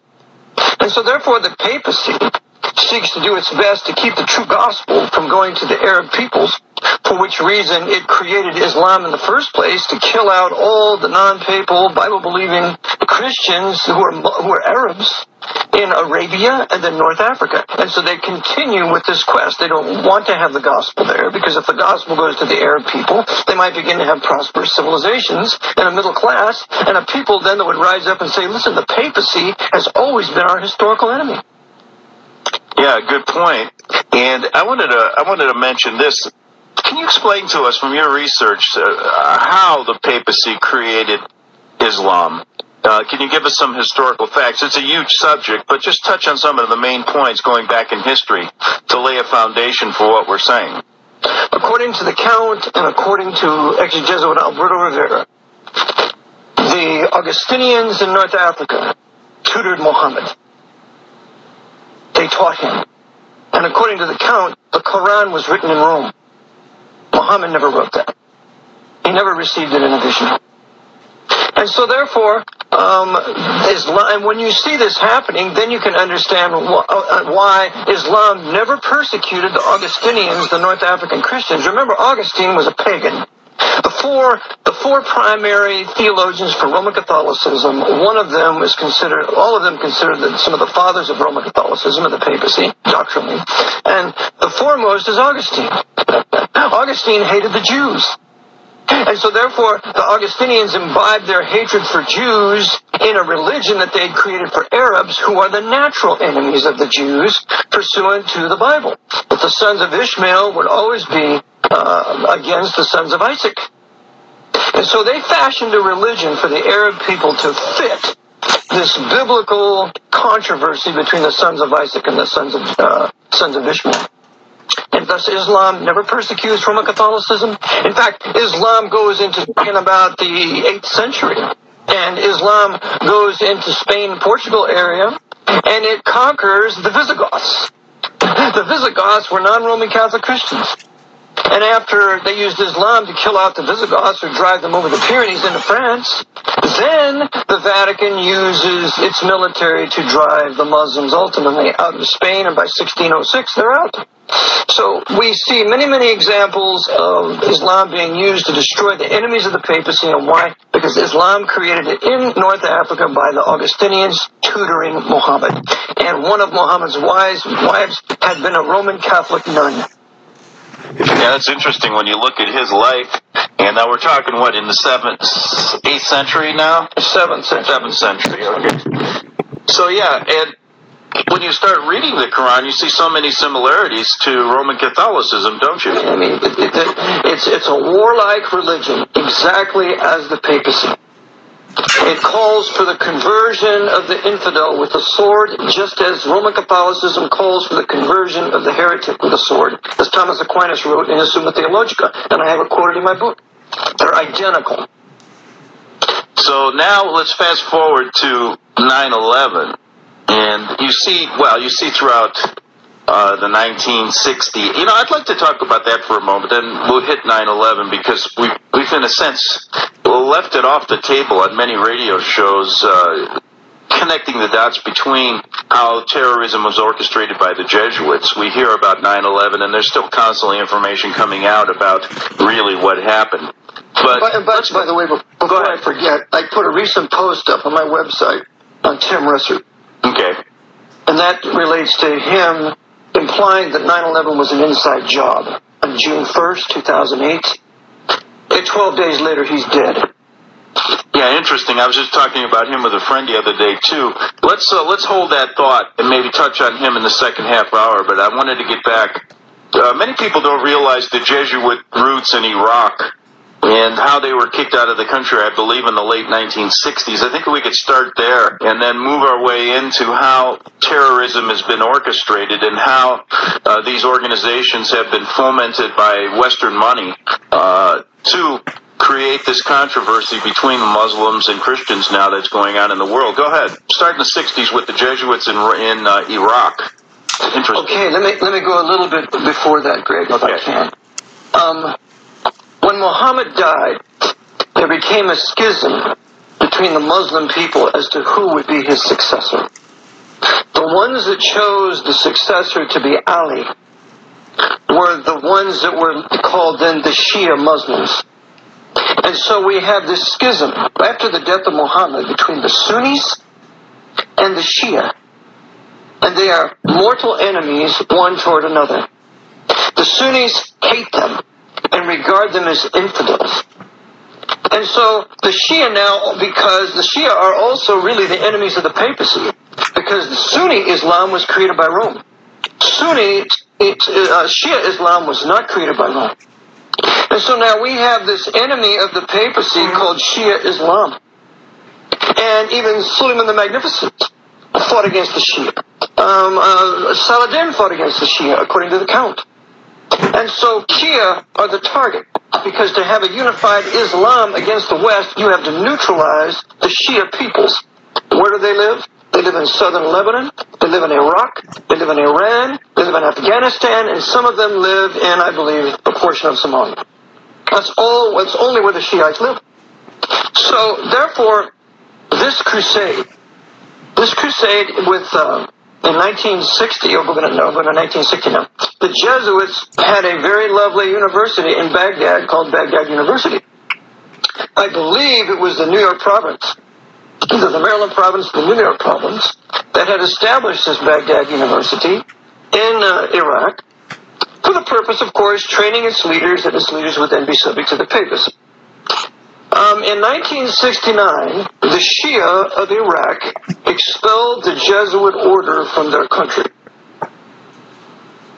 Now that is What very were- why did they do that? Because they're meddling in politics like because they they were here? that's right because they were meddling in their politics. So the Shia wouldn't put up with it. So they kicked them out. And some of the leaders uh, then were went down in airplane crashes shortly after that. In 1971, the Jesuits bring the Ba'ath Party to power and put Saddam Hussein in power. And what does he do? He persecutes the Shia people of Iraq. He involves them in the Iraq-Iranian war so the Shia can mutually kill each other. And all of this is financed by the U.S. Jesuit-controlled uh, government. Because if you read a tremendous book called, uh, uh, I think it's called Spider's Web, it's the Illegal Army of Iraq by Friedman. He shows you during the Reagan administration for eight years that his administration on both sides, Iraq and Iran, during the Iraq-Iranian war, because they want to kill off all the Shia. And you see some pictures that are still floating around of Donald Rumsfeld seeming very friendly with Saddam Hussein as they're shaking hands and wondering, you know, I'm wondering what they're talking about behind the scenes, but I guess we can fill in the, the gap here. Uh, they're probably, again, fomenting war there, correct? Uh, correct? Absolutely. The Shia peoples of Iraq and Iran have to be brought down in order to organ to completely unify Islam. It's just like you have to completely bring down all Protestant sects. Just like this heretic we heard about at the news broadcast, uh, you have to bring down all Protestant sects and submit them to the Pope by the National Council of Churches, World Council of Churches, and you got to do the same thing with the Orthodox. You got to subject the Orthodox Christian Church to the primacy of the Bishop of Bishops in Rome. They, uh, they have the same principle applied to Islam. You must subject the Shia to the Pope of Rome, and since they won't submit, we have to kill them, and then they will submit to our Sunni leaders, and then our Sunni leaders will lead the way in the crusade against the West. So right now they are conducting a crusade against the Shia Muslims. We see this very same thing when uh, when Israel invades in, in 2006 into southern Lebanon. Of course, Hezbollah uh, started it, but Hezbollah is run by the Knights of Malta. And, and the Knights of Malta run in Hezbollah with their with their hospital there in the border, according to the count in southern Lebanon. They then recruit all the young Shia men to fight in Hezbollah, and then incite Israel to come and invade uh, southern Lebanon, which they never won, and kill the Shia people. So it's a war on the Shia of all fronts. I believe when they detonate Detroit, there's the largest Shia Muslim population in the United States in Detroit. They're going to go up in smoke. It's all a crusade now against the Shia. You know, I want to talk about that, uh, what you just said about Detroit. But first, uh, just give us just a little bit of background. So we have the papacy creating Islam. How did this schism happen? Where did, uh, why did the Shia, uh, Shiites rebel against the papacy? What was the main reason there that you found out? As I perceive it, the papacy, being in control of Muhammad, wanted to continue its absolute control over Islam after his death with his successor that um, succeeded him, that was a Sunni. I can't remember his name right now. And with this, with this uh, Ali laying claim to being the descendant of Muhammad, the Muslims who followed him, they became what is called Shia. And this now was totally out of control of the papacy. papacy now is learning, learning, losing control of this sect called the Shia through Ali. So the Jesuits now control the Jesuit papacy have to rid the, the Islam of this of this of this schism, so that Islam can be united for the purposes of the papacy. And one of those purposes is to be used against North America. I think we, you know, looking at well, okay, the Jesuits thrown out of uh, Iraq. We have our uh, domestic and foreign policy being. We see the uh, ties between uh, Spellman back in the uh, Vietnam War, and we move our way into now this uh, war on terror after communism falls, and that is orchestrated as well. But just for just a refresher course, people may not be able to get their mind around how uh, our government, how the Jesuit order can create a terrorist organization that can work its way into America, do the damage they've done in 9 11, and then create this whole propaganda campaign that the people of Islam are all behind this so that they can whip up a war between the two. So tell us how this is funded how they can operate this way, how the Jesuit order really works behind the scenes, so that when people uh, present this premise, they can back it up. Because most okay. people in America still believe uh, that uh, the Jesuits have nothing to do with 9/11. Go ahead. Okay. Uh, to begin with, we have to remember there weren't any Muslims on those airplanes. The airplanes were empty. Um, those airplanes were guided into the buildings by the military industrial complex of this country.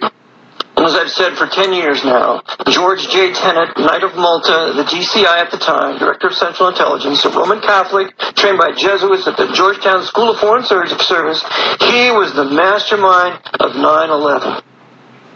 So therefore, this Knight of Malta, George J. Tenet, his master, at the time then, was the head of the, of the federal branch of the Knights of Malta, which at the time was Edward Cardinal Egan.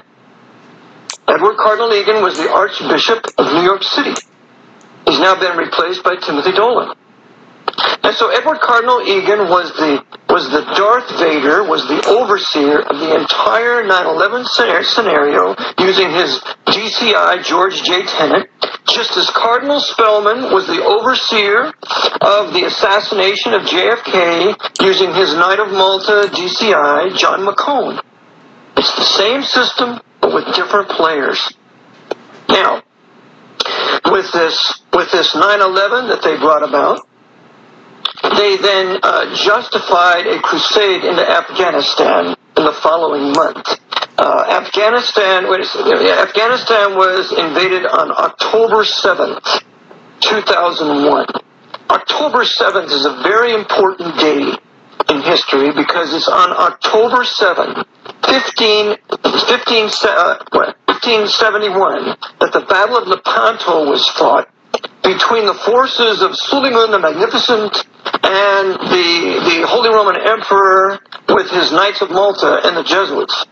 And the Battle of Lepanto in 1571 is considered the most important sea battle in world history, second only to the Battle of Actium in 31 BC when Octavian defeated Cleopatra's fleet and then went down to Egypt, killed her, and took over the kingdom.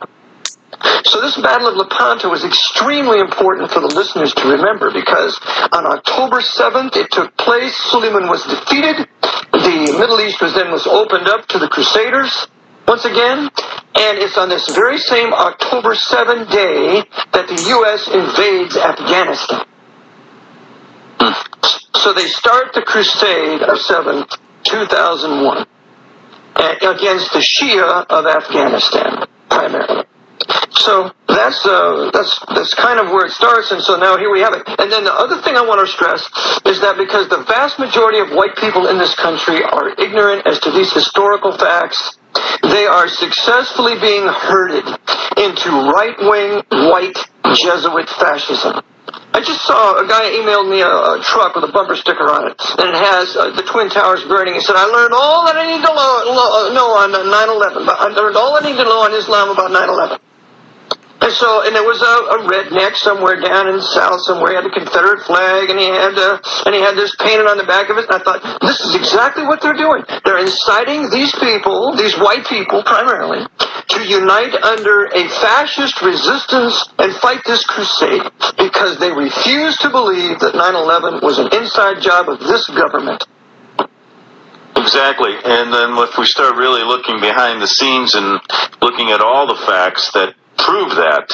Uh, we have to go one step farther and then decide, you know, and try to uncover who was behind it and how they orchestrate these things. And that's where it's very important to begin to look at the Jesuit order behind the scenes and all of their shenanigans throughout the course of history seems to be uh, forgotten by the American people, and this is why they can get away with it. Uh, you make a fact in your book, Vatican Assassins. Uh, that they've been kicked out of uh, over 80 countries in, in world history. And this is only since the 1530s uh, when they were formed, correct? From the 1540 to what about 1931, according to Jesuit uh, Thomas Campbell, who was the former president of Fordham University, he lists 83 countries, cities, and states that they had been expelled from since their creation. Hmm. But the other point I wanted to make was that uh, the question is, well, how do you, what makes you think the Jesuit order did this if, if it's Cardinal Egan and the Knights of Malta? The point in my book is that the Jesuits have been in complete control of the Jesuit, of the papacy since no later than 1814, after their formal revival by a bull issued by Pope Paul VII. And in that bull, he gives them all their previous uh, privileges and immunities. And in about 1886 or so, Pope Leo XIII was poisoned. And he was approached by a Jesuit and said, listen, you've been given a poison, but we only have the antidote.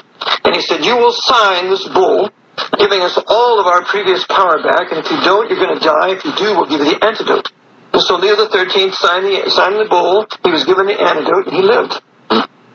Interesting. And so now we had the same the same thing going on. To you know, one thing I wanted to mention regarding uh, Cardinal Spellman.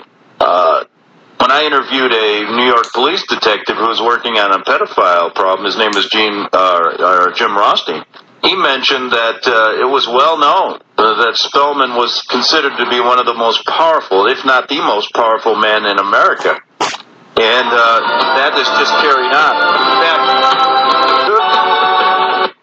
Guest is Eric Jon Phelps, author of Vatican Assassins. You can go to his website at vaticanassassins.org. Uh, you can buy that book if you uh, haven't, and I tell you, it's uh, it's well worth reading. A lot of facts in there that uh, kind of put the puzzle together because everybody wonders what's really going on in America, what's happening behind the scenes. Well, this is really what's happening, and uh, the real clue is that you don't hear about it in the mainstream media. Yes, it's the things you don't hear about that really are causing the problems in America. And if you can cut the root of the tree out, you might get to the, you might topple this uh, evil tree that's been growing here in this country.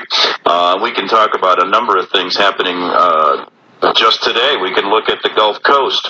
Uh, Eric, you mentioned uh, terrorism on the on the threshold here, maybe in Detroit. But I wanted to just finish this up by uh, talking about that recent flotilla, uh, that peace flotilla that was going to Gaza, boarded by Israelis, and then this uh, firefight began.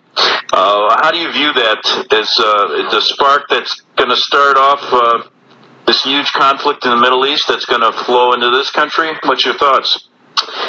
Well, I think that's part of it, but I think the spark that's going to cause it is when Israel attacks Iran, because that's going to happen. Um, I believe the purpose for this whole flotilla fiasco, remembering, of course, that the Arabs have no right to Gaza, they only have a right outside the land promised to Abraham, Isaac, and Jacob and his physical descendants.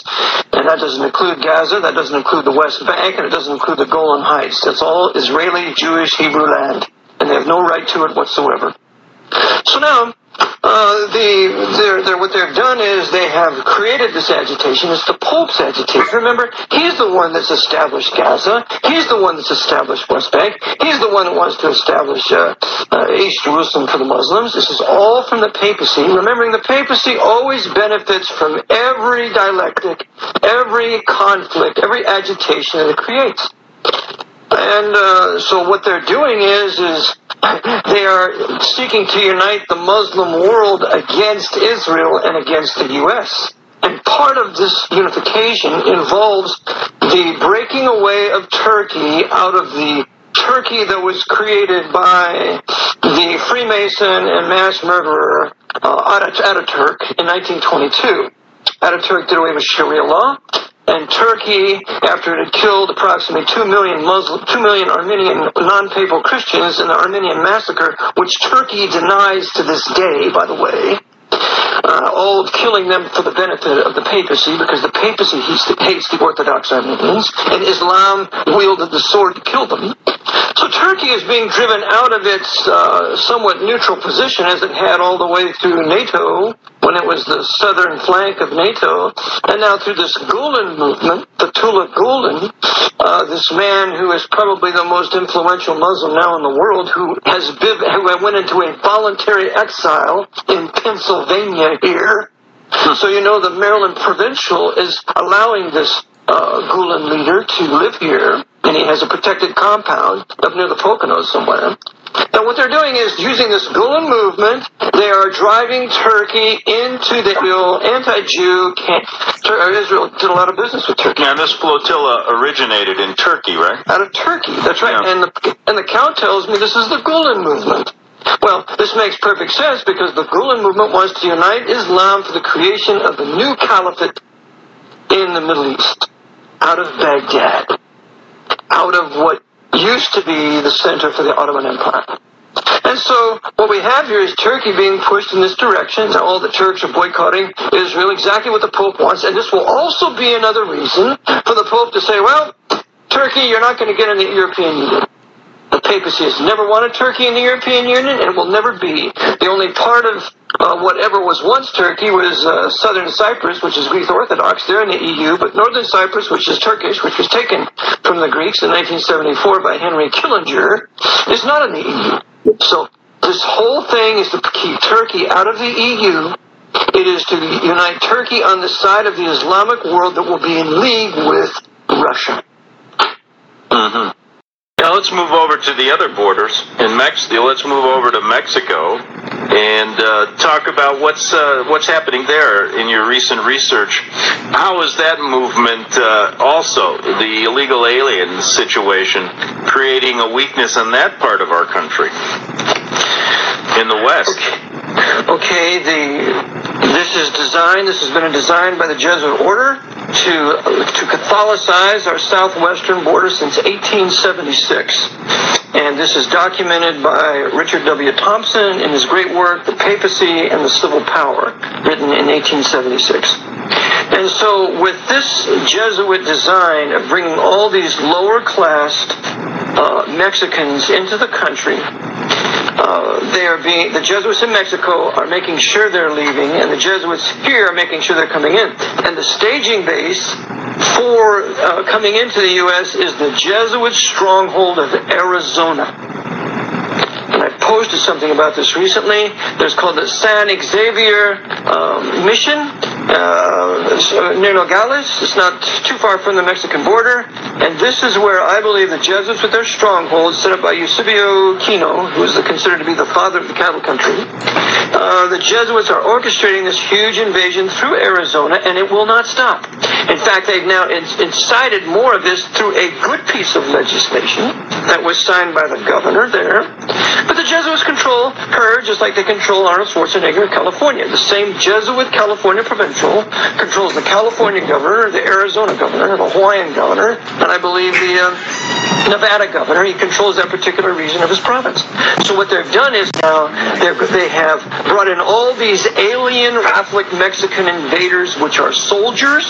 They bring in their flag. They plant their flags at the post office, at the public schools, demanding this and that. They have no intention of being American. They want to reclaim the Southwest, claiming that it was taken from them illegally. And this is part of the Mecha Aztlan uh, uh, rhetoric. So with this now, they have got the agitation with the Mexicans. Now they've got the agitation with the with the good bill that was passed by all the whites now being driven into their corner. And so now we have the perfect place now to have a race war. And when this race war starts, I maintain they're going to ignite the black on white race war. At the same time, they ignite the Latino on white race war. This will then drive all the whites to desperation. Adolf Hitler will come to power. Northcom, NORAD, uh, Department of Homeland Security will spring into action. Blackwater will be with them, which is run by the Knights of Malta. And then they will come to the rescue and solve the problem. And here we'll have no constitution and be under martial law. And that's the purpose for the Mexican invasion. That's why Janet Napolitano doesn't want to stop. That's why George Bush didn't want to stop. That's why Barry Davis Obama didn't want to stop. It's absolutely necessary to bring America to fascist martial law to have this alien Mexican Roman Catholic and even uh, is, uh, Islamic invasion because there are many Muslims there too. Yeah, and they can use uh, Arizona as a powder keg here by creating this type of strong legislation supposedly against illegal aliens. Yeah, why didn't they do it 20 years ago? yeah. Why didn't they do it 25 years ago when it was starting to happen? They waited until they have 40 million of them in the country. Now we'll pass this legislation. Now we can foment domestic insurrection and, and rebellion. And all the Mexicans you see, every last one of them is going to the concentration camps. That's why I tell you, Mexican people, you need to leave this country. You need to get back to Mexico as soon as possible. Yeah, I mean, uh, I wanted to ask you, what have you been? What's your research uh, centered on uh, in the last weeks or so? What's what's been on your mind lately, and what have you been talking about on your radio show a lot? Um, I talked about uh, George Allen, who was the past governor of Virginia. He was also uh, a U.S. senator from Virginia. Uh, and what he did was he was to be really the foremost Republican candidate against uh, Obama. Well, he was credible. He did many good things. But he was given an order. And that order was to call a, an Eastern Indian who was born in Virginia to call him a macaca. Now, macaca is like using the term nigger or something like that to deliberately incite the listener, and to then, he would then come under attack. He used the term macaca twice. Deliberately. when he used this term macaca, then everybody came out and said, "What are you doing using this name?" And then it turns out that his mother was was living in North Africa, and she had learned this term because this was the term used for the black Congolese. Uh, during the days of uh, King Leopold II, and it was also a term used for East Indians that come here called the macaca effect, that the East Indians take jobs that rightfully should be Americans. So when he used this term macaca twice on video, that completely caused him to lose the U.S. Senate race with, um, I believe the man was uh, Mr. Webb, Greg Webb. And so the Democrat won the U.S. Senate seat for Virginia, one of them, and that threw the, a majority Democratic vote in the Senate so that they could pass what Obama Biden wanted. The second thing is he was to be the presidential nominee for the Republican Party. In 2006, in December, he withdraws because of this term that he used, and now he's not really fit to run. And that ensured that they would have that decrepit uh, loser John McCain that would ensure an Obama Biden victory, at least in appearance. So I maintain this George Allen. And he now has what's called the Friends of George Allen. You can Google it. And it has 300 of the most powerful men you ever want to see. It's got Bill, and by the way, Bill, Bill Gates is funding the Gulen movement. Uh, it's got um, it's got uh, George W. Bush on there. It's got uh, uh, Carlucci, uh, Frank C. Carlucci III, former DC, uh, former Deputy Director of Central Intelligence, Carlyle Group. It's got several billionaires, many senators, other big bankers. Uh, Verizon, the head of Verizon, who's a knight of Malta, Bruce Babico, I believe. It's got all these power brokers that are the friends of George Allen. What for? What for? Because I maintain George Allen, who is now some sort of an authority at the Reagan Memorial Library. That's what they. That's where they nested him. They're waiting to bring him to power, or somebody like him, waiting in the wings to then unite all the white people into their fascist movement because all of these agitations have been deliberately caused to bring some supreme fascist dictator to power, white fascist dictator to power. By the way, he's a Protestant, so we'll make him a Protestant. So we can't really trace it to Rome, right? Mm. And then once, and then once he comes to power, then he'll implement all these Department of Homeland Security. Remembering, of course, that the Department of Homeland Security was created. It was, it was designed by John C. Gannon.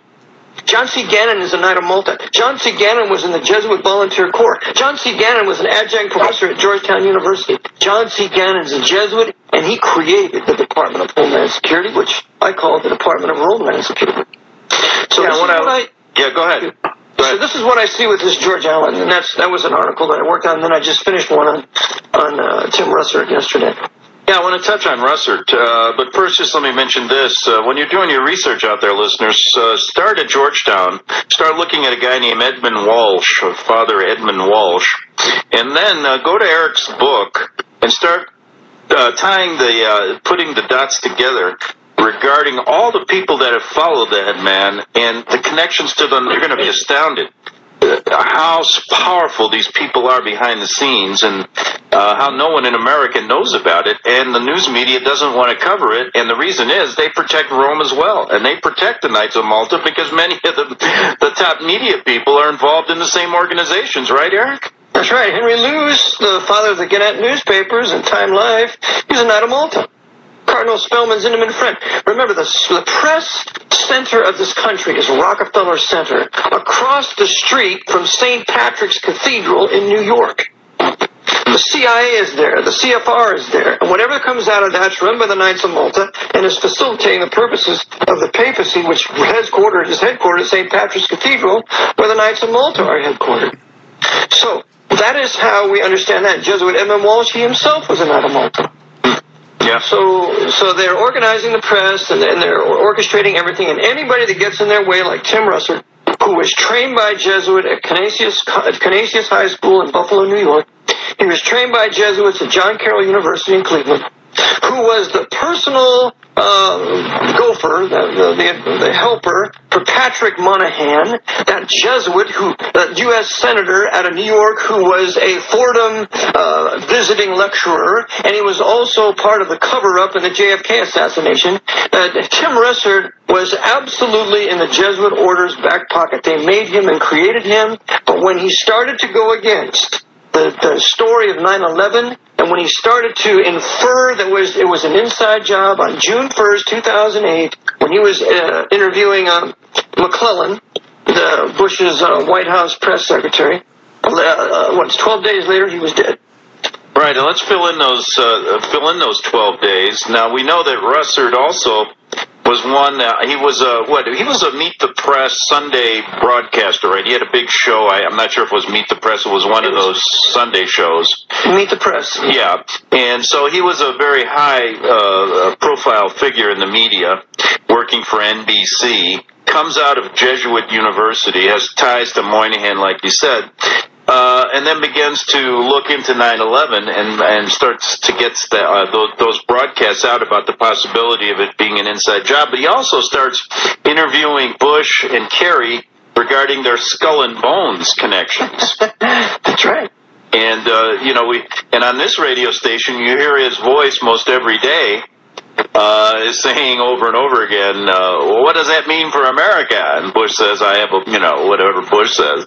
Uh, so he then, after that occurs, uh, now he, he's talking about 9-11 as an inside job. He takes a trip to Rome. That, unbeknownst to many people, he was in Rome just prior to his heart attack. Uh, right. Supposedly, I believe at his son's graduation or something. But fill in the dots there for us. Yeah, it was a celebration for his son's graduation at from Boston College. Jesuit Boston College, probably the, the second most powerful and largest Jesuit university in the country. And he was there for a celebration, and what does he do? He has an audience with Pope Benedict XVI. He leaves Rome, he comes back to the U.S., and his wife and his son stay in Rome. I find that intriguing. I find that then, very interesting. Yeah. Mm-hmm. And then not long after, he, supposedly collapsed on the floor at NBC News there, which appears to me that he is in cup. And that's pursuant to the Jesuit oath of the fourth vow. Mm-hmm. Someone gave him a cup of coffee, and that was his last cup of coffee. And uh, strange things, no autopsy, right? No autopsy. I have a whole list of anomalies on my site there for review. There's no aut- autopsy. There's no. We don't even know the doctor's name who gave the autopsy. so it's a complete cover up in his murder and, uh, and, and nobody's talking about it. And obviously, the Jesuit hands in it because he attacked the Iraqi war. He didn't want the war in Iraq. He he he uh, he, he mentioned or tried to uh, lead on with the idea that it was a inside job of 9/11. Remember, they got rid of Lou Dobbs. They fired him. They got rid of uh, Montel Williams because of his position on the Iraqi war. All these people that are against the Iraqi war and maintaining that 9/11 is an inside job have no voice whatsoever in the national press, and some of them are relieved, and others will be killed. Right, and this shows you they'll kill their own because they created uh, they created Russert, then thought he was a loose cannon. They had to get rid of him, right? That's right, just like Kennedy. And then if you look at all the reports they eulogize him as as if he was such a great man and right. as if he was always they, they start talking about his strong Catholic roots and how he loved the papacy. Right. Uh, and the, and the other thing yeah, and the other thing now just occurred to me is that if anybody starts to get on the thought that he was murdered, why it was Skull and Bones that did it. That Protestant operation. They did it. It wasn't the Jesuits. Mm-hmm. Failing to realize that the Jesuit William F. Buckley was skull and bones, not a Malta, and a host of other member of knighthoods. Yeah, I mean that opens up the door to. Uh, we don't have to, in Another show. We'll get into it again. The connection between Freemasonry and the papacy, and how they use Freemasonry as basically the Protestant arm in this country. Just uh, in 30 seconds, uh, how important is that? Very important. That'll open up a lot of understanding, like J. Edgar Hoover.